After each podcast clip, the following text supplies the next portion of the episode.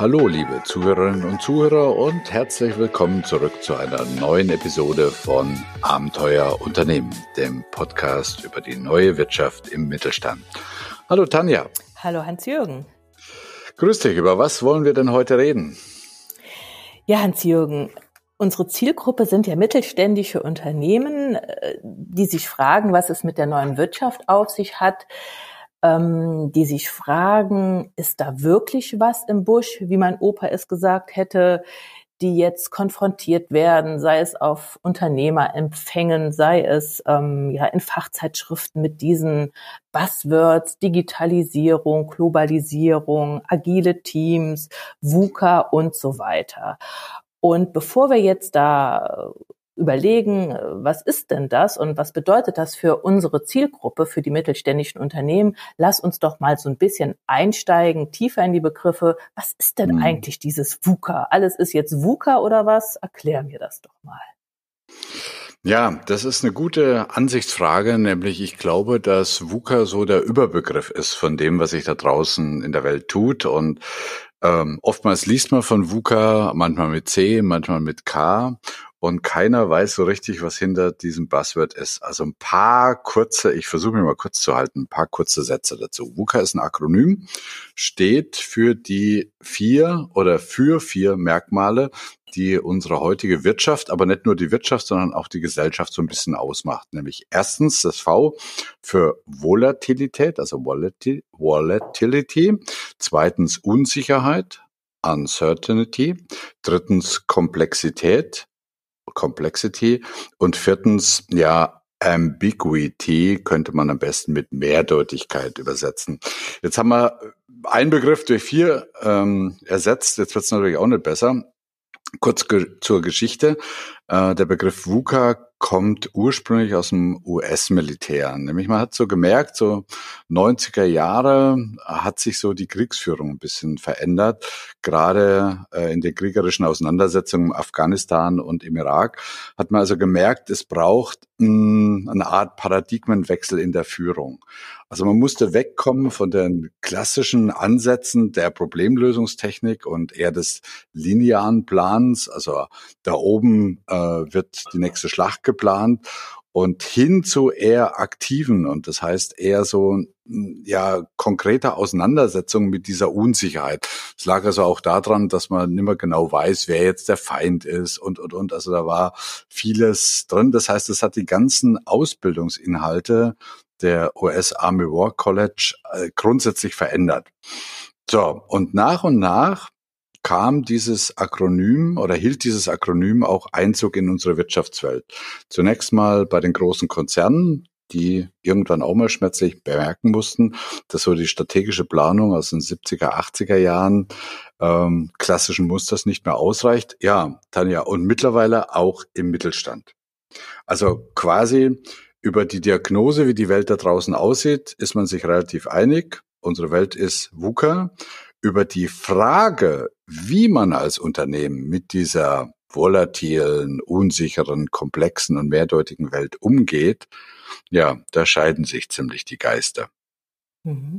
Also gibt es mehrere Reaktionsmuster, was ich jetzt tun kann. Und ich denke, die kann man auch in der Wirtschaft beobachten. Lass uns mal bei der Wirtschaft bleiben. Also wenn jetzt mhm. alles volatil ist, also wenn alles schwankt, unsicher, ich kann nicht mehr die Zukunft so planen, wie, ich, wie ich das noch vor Jahren konnte, komplex, alles hängt irgendwie zusammen.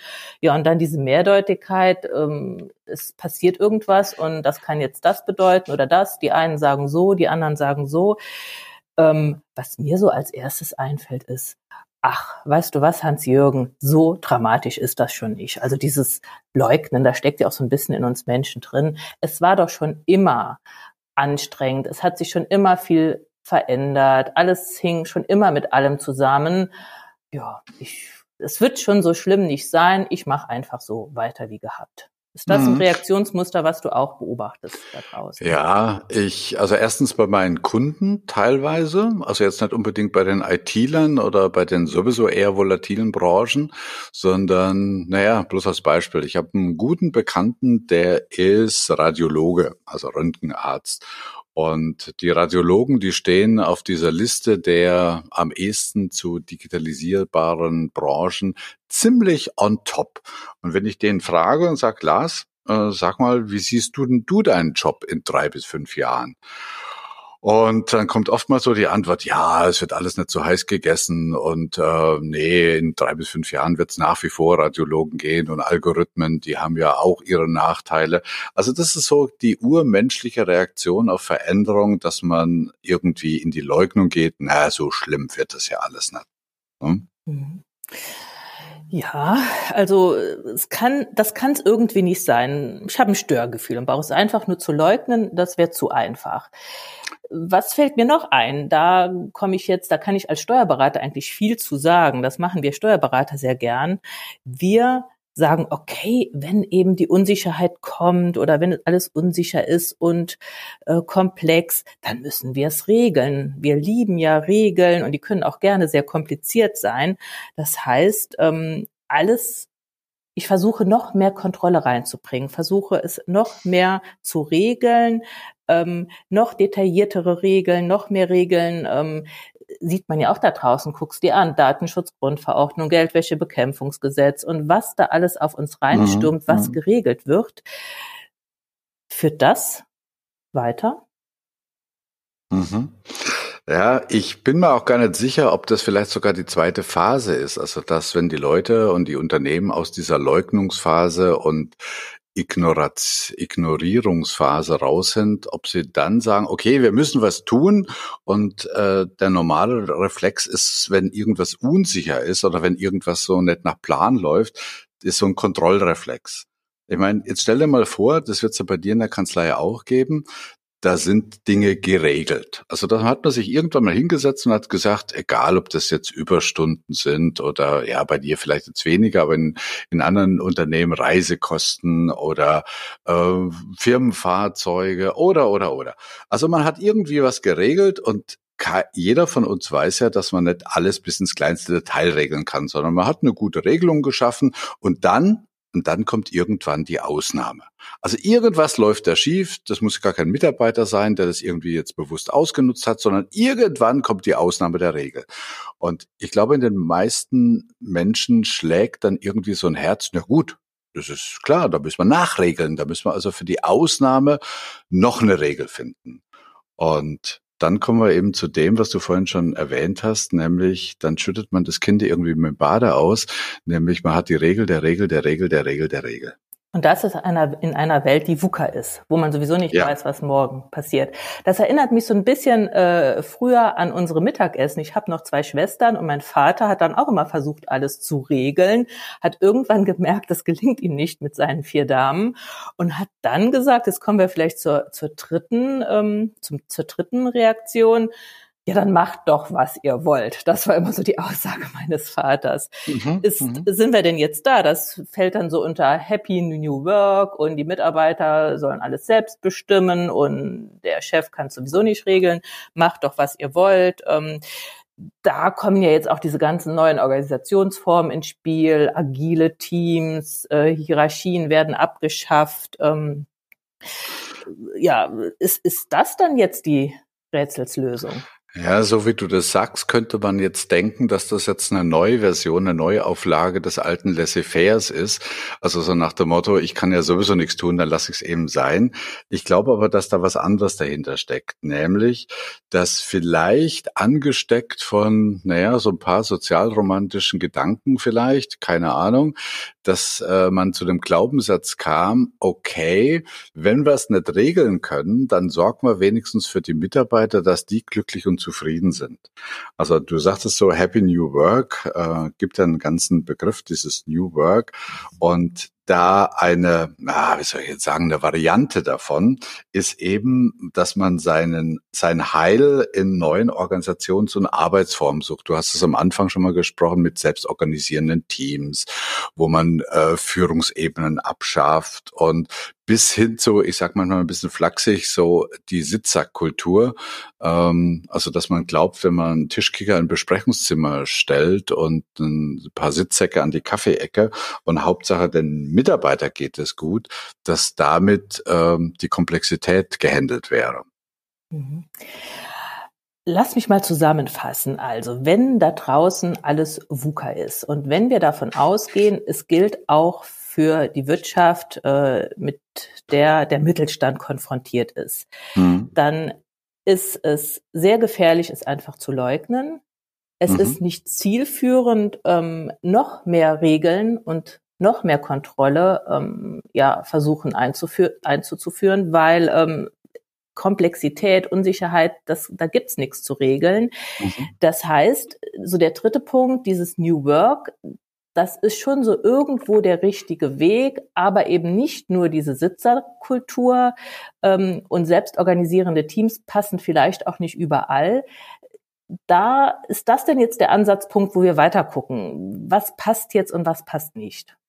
Ja, ich glaube, das wäre ein Ansatzpunkt, aber ähm, man muss eben der Gefahr widerstehen, das jetzt irgendwie zu übertreiben. Ne? Mhm.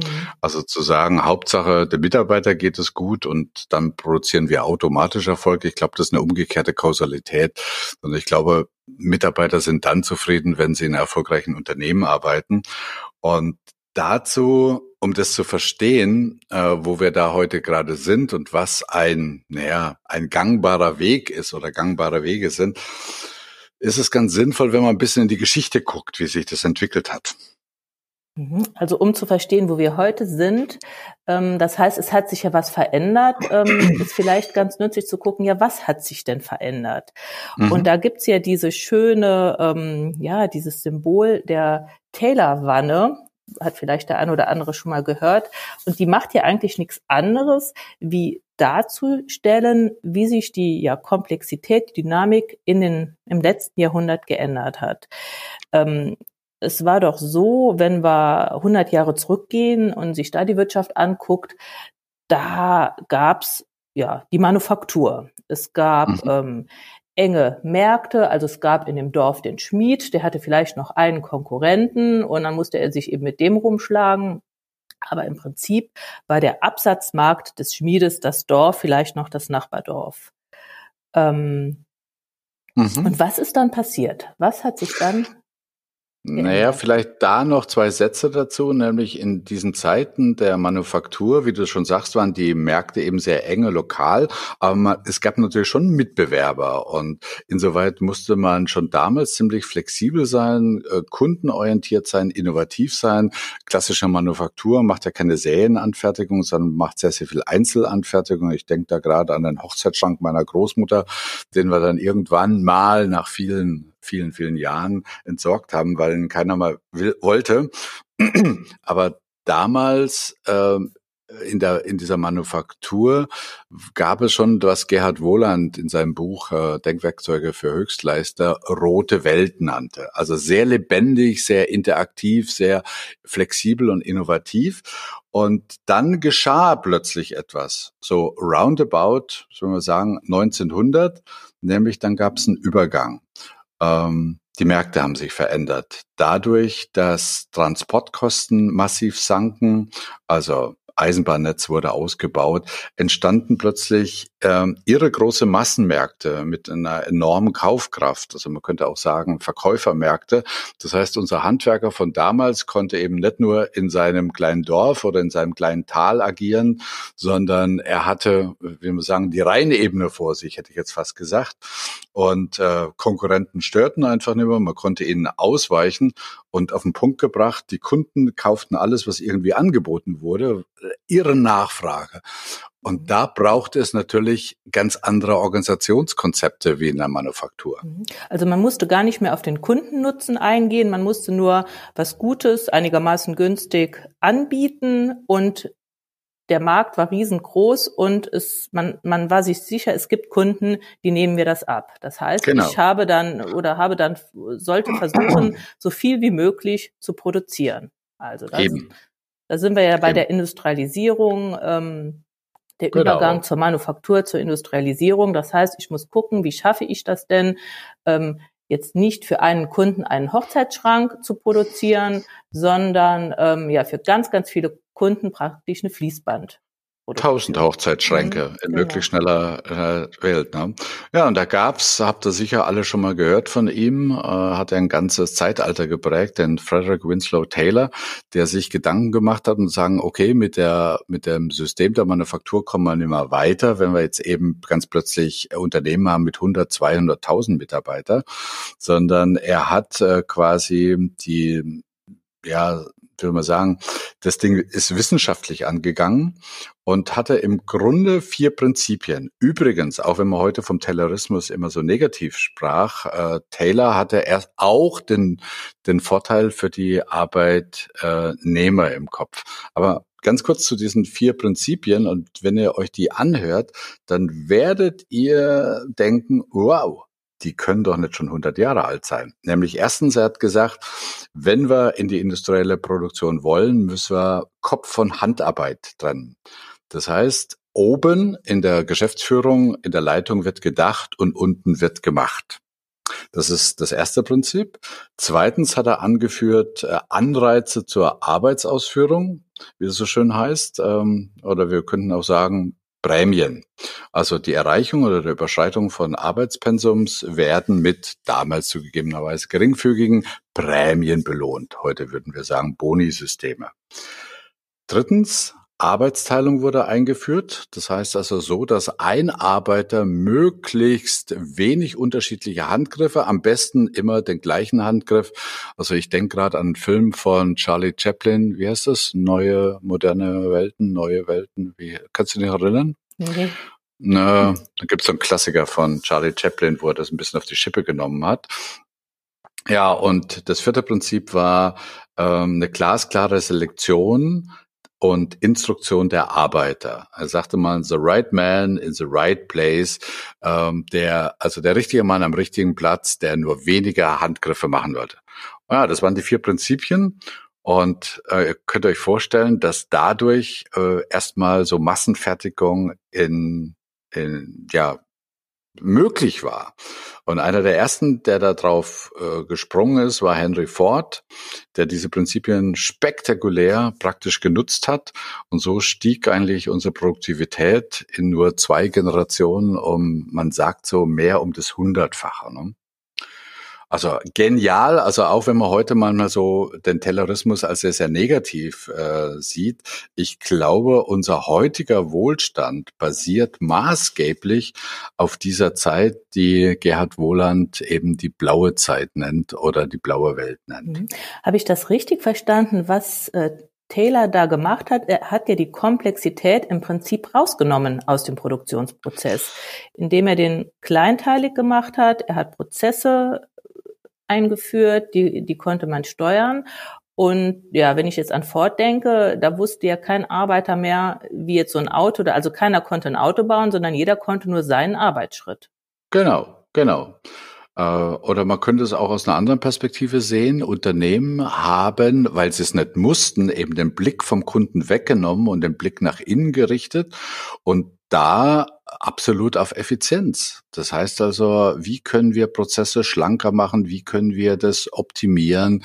Ich denke da noch, also das Hauptarbeitsmittel war einfach Maßstab und Stoppuhr. Ne?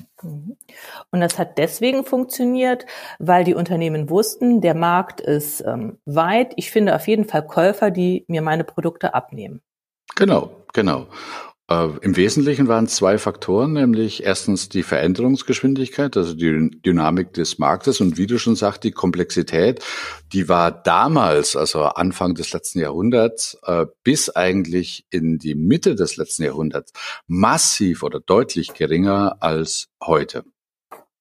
Also äh, bloß als letztes Beispiel, äh, wann war das? In den 80er Jahren äh, war es Toyota, bekannt durch Lean Management damals, hat es als ähm, ein Unternehmen geschafft, quasi die Tugenden der Manufaktur, nämlich zum Beispiel die Flexibilität, mit dem Prozess orientierten industriellen Fertigung des Taylorismus ideal zu integrieren und hat uns damals, naja, wann war das? Mitte der 80er, ähm, also uns deutschen Autobauern ziemlich viel Marktanteile weggenommen. Die haben qualitativ hochwertige Autos gebaut, ohne eine Qualitätsabteilung oder eine Qualitätssicherung zu haben.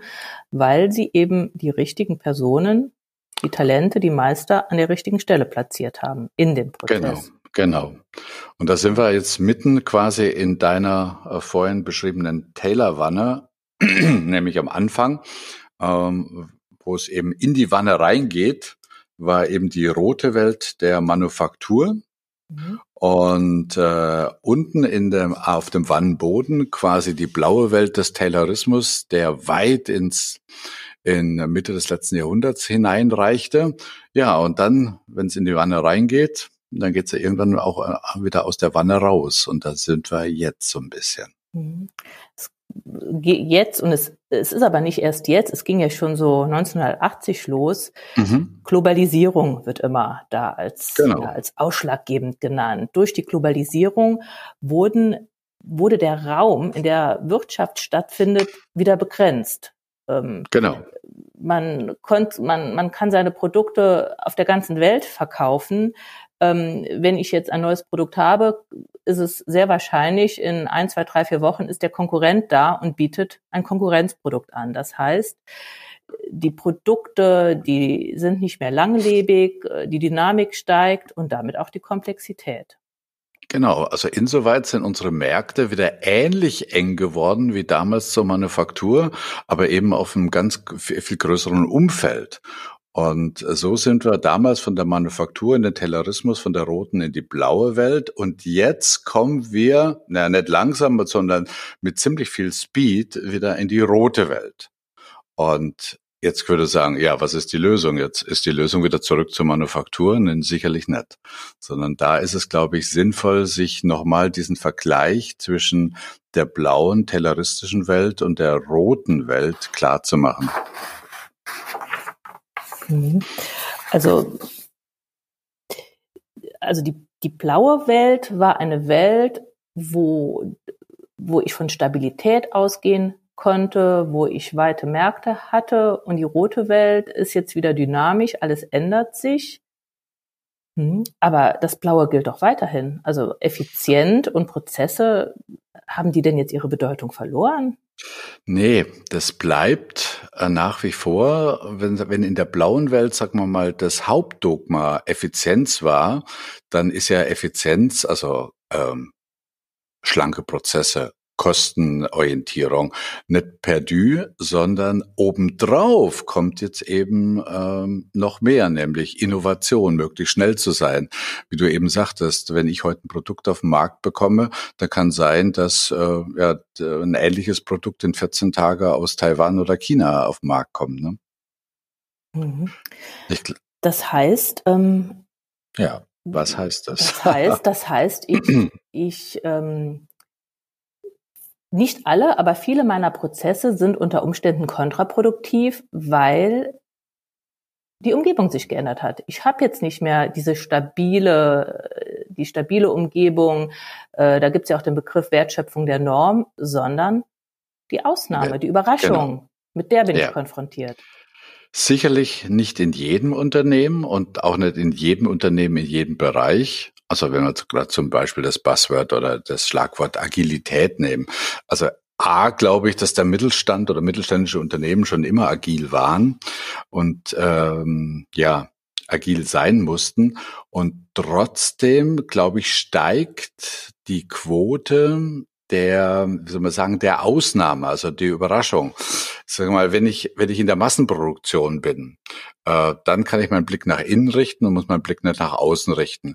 Wenn ich aber Kunden habe, und ich denke zum Beispiel an dich, also wenn du deine Kanzlei anschaust als mittelständische Unternehmerin, wie viel Prozent der Aufgaben, die ihr in eurem Team erledigt für eure Mandanten, sind wohl Norm, das heißt rein repetitive Arbeiten und wie viel sind ganz individuelle Anfragen, Problemlösungen? Was schätzt du? Das ist schwierig. Also ich, es kommt ja noch was dazu. Ich würde mal schätzen, also jetzt bei uns so 50-50. Die Hälfte ist mhm. repetitiv mhm. und vielleicht ein bisschen mehr 60 Prozent. Und die Ausnahmen bei uns Steuerberatern, was weiß ich, Unternehmensnachfolgen, Konflikte, Betriebsprüfungen, die waren schon immer da. Aber jetzt kommt mir noch was in den Sinn. Das, was planbar ist, was repetitiv ist, was in standardisierte Prozesse passt, ähm, das macht ja jetzt auch zum größten Teil der Computer. Also jetzt sind wir ja auch bei der Digitalisierung. Digitalisierung, genau. Das heißt, das könnte man, wenn man es positiv und optimistisch sieht, ist, können wir sagen, wow, mit dem Werkzeug der Digitalisierung äh, wird uns eine ganze Menge oder könnte uns eine ganze Menge Arbeit in der Wertschöpfung der Norm abgenommen werden, so dass wir uns in Zukunft weniger, und das wäre vielleicht eine Konsequenz auch für KMU-Betriebe, dass wir uns in Zukunft eben nicht mehr zu, so sehr wie in der telleristisch blauen Welt um Innen kümmern müssen, sondern dass wir uns in Zukunft wieder mehr um das Außen, sprich um unsere Kunden und deren Probleme der Ausnahme kümmern können und vielleicht sogar müssten. Mhm. Nein, sicher müssten. Mhm. Und ähm, also ich ich krieg's jetzt nicht so wirklich zusammen. Ich versuch's mhm. mal.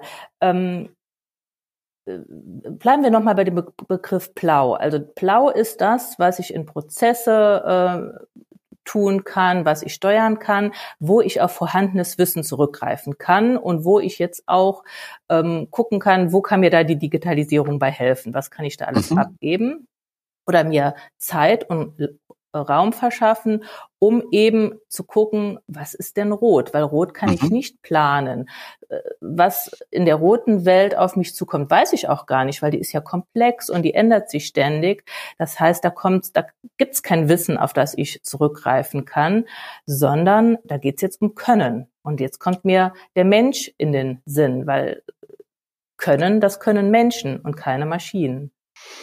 Ja, ja, insoweit spielt dieser Übergang von, ja, der schon seit 20, 30 Jahren zunehmend schneller läuft, von der blauen in die roten Welt, also von der Wertschöpfung der Norm in die Wertschöpfung der Ausnahme, ähm, spielt in jedes Unternehmen mit hinein. Und ich glaube, die Konsequenzen ähm, sind vielfältig und ich glaube, die wird man jetzt in diesem Podcast auch nicht abhalten können. Es hat Konsequenzen für die Organisation und die Prozesse in einem Unternehmen. Äh, da fällt also Effizienz nicht weg, aber die Art der Organisation muss, glaube ich, in Zukunft wieder viel mehr kundenorientiert sein. Es spielt zweitens in die Führung und äh, der Mitarbeiter, also Führung und Mitarbeiterführung mit rein. Ähm, da kommt noch eine ganz andere Komponente, die wir vielleicht mal im späteren Podcast abhandeln können, nämlich Demografie, demografischer Wandel, die äh, veränderte ha Wertehaltung unserer Mitarbeiter. Ähm, und naja, äh, letztendlich natürlich dann immer, immer auch, äh, was den Kunden betrifft. Ne? Mhm. Da bleiben wir doch mal beim Kunden. Also wenn ich jetzt nach allem, was wir gesagt haben, äh, an die Organisation eines Unternehmens denke, an die Frage, was bedeutet das für Führung, für Mitarbeiter, das machen wir in späteren Podcasts und jetzt bleiben wir noch mal bei den Märkten und mhm. die Auswirkungen auf Kundenbeziehungen. Also mir fällt jetzt sofort ein, ja, die Märkte sind nicht mehr übersichtlich, die sind überhaupt nicht mehr beherrschbar oder vorhersehbar und ähm, ja, die Dynamik ist hoch, die Konkurrenten, die ganzen ändern sich, die Marktstrukturen ändern sich. Denk mal dran, früher gab es einen Produzent, der hat dann sein Zeug an den Großhandel geliefert, der hat es an die Einzelhändler verkauft und da bin ich dann hinkaufen gegangen. Mhm, mh. Ja, jetzt gibt's Online-Shop, ganz oft ja vom genau. Produzenten direkt. Also diese, dieses diese ganze Produzenten, Großhandel, Einzelhandelskette entfällt. Wenn ich dran denke, meine Töchter, wenn die da im Internet unterwegs sind, diese ganzen Influencer, was die für eine Marktmacht haben. Überhaupt mhm. die kurzen Produktlebenszyklen. Also ich kaufe mir vor einem Jahr ein iPhone und das ist jetzt schon wieder veraltet, sagt mein Sohn. Angeblich brauche ich ein neues. Ähm. Ja, ja. Also kurzum, die Märkte werden äh, konsequent unübersichtlicher und ähm, unvorhersehbarer. Ne? Mhm. Und dann lohnt es sich natürlich nicht, ähm, jetzt schließt sich der Kreis, wenn ich da unterwegs bin, ja, Prozesse und zu planen, die von Produktlebenszyklen von zehn Jahren ausgehen. Weil bis nee. ich diesen Prozess da fertig habe und sauber habe, ist das Produkt schon wieder vom Markt. Oder ich spring's erst gar nicht auf den Markt, weil ich, weil die Konkurrenz mich überholt. Richtig, richtig. Und ein zweiter Aspekt, wenn du jetzt gerade so auf bei den Auswirkungen bist, sind, dass die Leistungen, auch die die Kostenstrukturen natürlich immer transparenter und vergleichbarer sind. Ne? Also denk mal an die ganzen Vergleichsplattformen. Äh, das gilt höchstwahrscheinlich jetzt in erster Linie so äh, Business to Customer, aber auch Business to Business. Also wenn ich heute ähm, was weiß ich was, ein, ein Firmengebäude hinstellen lasse, wie schnell kann ich Preise vergleichen oder mir unterschiedliche äh, Angebote äh, machen. Also das heißt also, dass sich der Verkäufermarkt in der blauen Zone oder in der blauen Welt zunehmend zum Käufermarkt wieder entwickelt. Mhm. Und damit äh, steigen natürlich auch die Kundenerwartungen in Service, Design, Schnelligkeit. Ich gebe es jetzt zu, ich habe jetzt vor mhm. Weihnachten noch Geschenke bestellt und ähm, ja, es war klar, am nächsten Tag sind die da. Mhm, ich äh, habe mhm. da schon auch einiges, was ich erwarte. Früher war ich einkaufen, um ähm, ja, ich habe neue Schuhe gebraucht, war ich mir neue Schuhe kaufen. Jetzt ist ja auch das Einkaufen schon ein Erlebnis. Und ich gucke nicht nur, sind die Schuhe bequem, ich gucke auch, was ist das für ein Leder, ist das überhaupt nachhaltig, will ich überhaupt Schuhe aus Leder? ähm, ja, ja, also da ändert sich einiges. Ja, und äh, wenn der ganze Markt äh, unkalkulierbar wird, dann ist natürlich auch das Kundenverhalten unkalkulierbarer. Also früher hätte man vielleicht jetzt Marktforschung angestellt, bevor man ein neues Produkt oder eine neue Leistung auf dem Markt lancieren möchte. Aber denk mal bloß als Beispiel, das Paradebeispiel natürlich, das wird auch viel zu viel strapaziert immer, aber ich bringe es trotzdem nochmal. Ähm, bevor das iPhone, ich glaube, wann war das? 2002, 2004, müsste es mal nachgucken, weiß ich nicht mehr genau, auf den Markt bekam, äh, auf den Markt kam, hätte ich nicht den Wunsch artikulieren können, ich möchte ein Smartphone haben.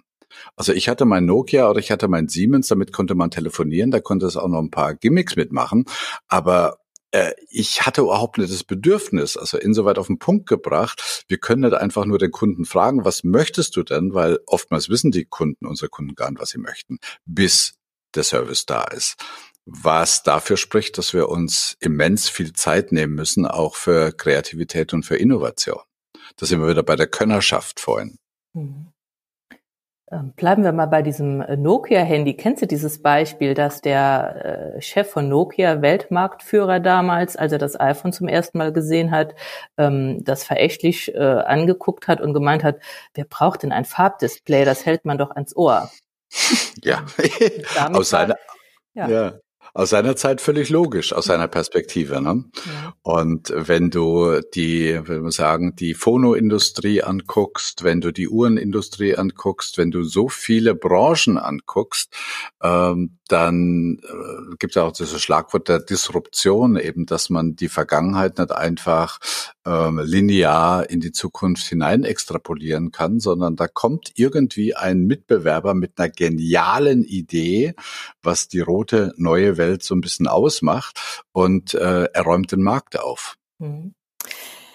Jetzt bin ich Unternehmer in dieser mhm. Welt. Ich habe verstanden, der, Mer der Markt ist nicht mehr vorhersehbar er ist dynamisch, er ändert sich. Gleichzeitig werden meine Leistungen transparent. Ähm, auf der ganzen Welt kann man genau sehen, was, was macht meine Konkurrenz. Teilweise werden meine Leistungen ja auch überflüssig durch Digitalisierung. Mhm. Äh, was tue ich jetzt? Wir haben es gesagt, ich setze meinen Fokus auf den Kundennutzen. Ähm, ja, wie mache ich das denn? Du meinst jetzt die Konsequenzen aus mhm. diesen Erkenntnissen? Ja. Ja, ich weiß nicht, da können, können wir natürlich locker noch anderthalb Stunden drüber reden, aber ich versuche es mal so ein bisschen auf den Punkt zu bekommen. Und zu sagen, ich glaube, man muss, ähm, man muss verstehen erstmal und man muss, ähm, sagen wir mal, klaren Blickes in die Welt gucken, was sich da draußen gerade dreht oder seit einiger Zeit dreht. Darüber haben wir vorhin gesprochen, VUCA, blaue, rote Welt. Ich glaube, als zweitens, und ich denke, da bist du bei mir, dass unsere Unternehmenswelt zunehmend roter wird. Also das heißt, mehr in die Wertschöpfung der Ausnahme geht, weil die Wertschöpfung der Norm wird eher automatisiert werden können, bis hin zu digitalisiert werden. Und jetzt kommen wir so ein bisschen zu der Problem, das vielleicht so eine halbe Antwort auf deine Frage ist, aber da lass uns lieber in Zukunft noch einen Podcast drüber machen. Das Problem ist, dass wir viele Praktiken, viele Unternehmenspraktiken aus diesen 60, 70, 80 Jahren der blauen Welt übernommen haben. Also ich habe vorhin mal Boni- und Prämiensysteme genannt, die meines Erachtens A, nicht kompatibel zu der roten Welt sind, auch nicht B, kompatibel zu der Werthaltung der neuen Generation. Damit möchte ich nicht sagen, um Gottes Willen, dass irgendwie alles schlecht war. Ich habe vorhin schon mal bemerkt, dass ich glaube, dass unser Wohlstand, unser Wohlstand massiv oder grundlegend darauf ähm, fundiert, was wir in den letzten 80 Jahren in dieser blauen Welt geschaffen haben. Aber jetzt dreht sich das Welt. Also wäre der erste praktische Punkt erstmal zu wissen, äh, das Problem, das mir im Unternehmen gerade vor mir liegt, ist es ein blaues Problem? Kann ich das planen? Gibt es da Wissen drüber? Habe ich da Experten an Bord? Oder ist es eher ein rotes Problem? Wo ich mehr oder weniger in eine Kristallkugel schaue, also ein Problem, das es so noch nie, noch nie gelöst worden ist. Und ich glaube, zunehmend werden unsere Kunden mit roten Problemen auf uns kommen. Mhm. Also die Kunden kommen mit Anforderungen, mit Ansprüchen, wo wir nicht in die Schublade greifen, ja, sowas hatten wir doch schon mal, das machen wir so oder so, sondern es geht dann darum zu verstehen, was will der Kunde und zu überlegen, wie können wir das liefern. Genau, genau. Jetzt haben wir, Tanja, haben wir diesen Podcast ja schon so ein bisschen aufgezogen. Wir gucken mal auf die Märkte. Und ich merke gerade, ich glaube, wir könnten jetzt locker noch eine Stunde weiterreden, welche Konsequenzen das hätte. Ähm, also mir würde jetzt wahnsinnig viel einfallen, wo man da ansetzen könnte. Aber wenn ich es wirklich, also aus meiner Sicht in einem Punkt zusammenfassen müsste, ist, ähm, Schau mal auf die Probleme deines Unternehmens, sei das menschliche Probleme, also Führungsprobleme, sei das Prozessprobleme, sei das Kundenprobleme und mach dir mal klar, ist es ein blaues Problem oder ist es ein rotes Problem? Und versuche, als fast als Appell, versuche um Gottes Willen rote Probleme nicht dadurch zu lösen, dass du blaue Werkzeuge einsetzt. Das mhm. wäre so mein, ja, mein Resümee gerade. Das hört sich aber jetzt, es, es, es war sehr abstrakt, Hans-Jürgen. Ähm, mhm. Also wenn ich mir jetzt äh, Probleme überlege, die ich hier habe, ich muss ja gar nicht Problem sagen, ich kann ja auch Projekt sagen. Ich habe ein mhm. Projekt, mhm. ein Kunde will das und das haben. Ähm, jetzt in meinem Beispiel eine Unternehmensnachfolge, eine Beratung für eine mhm. Unternehmensnachfolge. Das ist ja blau und rot. Also blau ist, sind die Gesetze, die es dazu gibt, mein Wissen dazu, was geht und was geht nicht, was ist steuerlich machbar und was ist, ist eher Quatsch aus steuerlicher Sicht, das ist blau. Mhm. Und rot wäre dann, was will der Mandant, wie ist die Familienkonstellation, mal abgesehen von den steuerlichen Gesetzen, welche Restriktionen gibt, gibt es noch, gibt es Konflikte in der Familie? Also meistens spielen ja, greifen ja blaue und rote ich rede nicht gern von Problemen, rein. ineinander ja. rein. Und ja. das auseinander zu dividieren und dann zu gucken, wie gehe ich jetzt mit welchen Tools an was ran? Das mhm. ist, glaube ich, die Herausforderung. Ja, das ist die Herausforderung. Und wenn man sagt, also wenn wir jetzt sagen, rote Herausforderung, um das Wort Probleme zu vermeiden, ähm, hieße es, oder aus meiner Sicht haben viele KMU-Unternehmen eine ganze Menge Kompetenzen in was blaue Herausforderungen betrifft. Also, äh, wenn ich an Kunden von mir denke, sind die super gut aufgestellt, was Qualitätsmanagement betrifft, was äh, Prozessmanagement betrifft, auch Projektmanagement. Wenn jetzt die Welt, um jetzt bei den beiden Farben zu bleiben, roter wird, glaube ich, dass nicht automatisch die Kompetenzen, rote Kompetenzen da sind. Und das sind nicht nur Soft Skills, aber wenn wir jetzt beim Kunden bleiben, ja, zuhören können, richtigen Fragen stellen können, sich Zeit zu nehmen. Ähm, also ich merke allein, dass in dem Moment, wo wir noch in Zeit rechnen, also Zeit gleich Geld rechnen, ist das noch so aus dieser blauen Welt. Also es kann ja sein, dass ich eine 30 Minuten mit dem Kunde spreche und ihm eine Lösung anbieten kann, die einfach ähm, äh, passt. Aber das ist deshalb passiert, weil da in dem Moment eine rote Kompetenz am Spielen ist. Mhm. und nicht, dass es die Lösung irgendwo in einem Handbuch gibt. Also mehr Rot zulassen, gegebenenfalls blaue Komponenten abschaffen, wenn man sie eben als hinderlich identifiziert hat, stelle ich mir jetzt aber für unsere Zielgruppe, für ein mittelständisches Unternehmen ganz schön, ist eine ganz schöne Herausforderung, weil es bedeutet ja letztlich unter anderem, ich akzeptiere, ich kann nicht alles steuern, ich kann nicht alles kontrollieren, ich muss mit der Ausnahme zurecht kommen, ich habe kein Wissen, auf das ich zurückgreifen kann. Und das bedeutet ja für so einen mittelständischen Unternehmer, der ja, ähm, wie soll ich sagen, das ist, das sind oft äh, Unternehmen, die haben eine über 100-jährige Familientradition. Das ganze Vermögen dieser Familie steckt in irgendeiner Form in diesem Unternehmen. Und ja, da schlafe ich nachts schon ruhiger, wenn ich das Gefühl habe, naja, ich habe alles im Griff, meine Prozesse laufen, ich kontrolliere alles. Mhm. Das geht jetzt nicht mehr so einfach. Und ich da, denke, da werden wir noch das ein oder andere Thema ansprechen, insbesondere bezogen auf mittelständische Unternehmen. Ja, und vielleicht noch jetzt den Schlusssatz vom Schlusssatz von mir. Ähm, meine Erfahrung, ich treibe mich jetzt mehr oder weniger 30 Jahre im Mittelstand rum. Ich glaube, dass der Mittelstand von seiner DNA her, von seiner von seinen Genen her, wie der Mittelstand denkt, schon immer viel agiler war, viel flexibler war, viel kundenorientierter war als viele Großkonzerne. Und insoweit glaube ich, also bin ich der bester Hoffnung, dass das, was da noch fehlt, äh, nämlich ja, wenn wir sagen, Kontrollreflexen widerstehen und jetzt noch, noch mehr blaue Regeln einzuführen, ähm, dass das mittelständischen Unternehmen sehr, sehr viel leichter fallen wird, als sich unsere Großindustrie manchmal tut.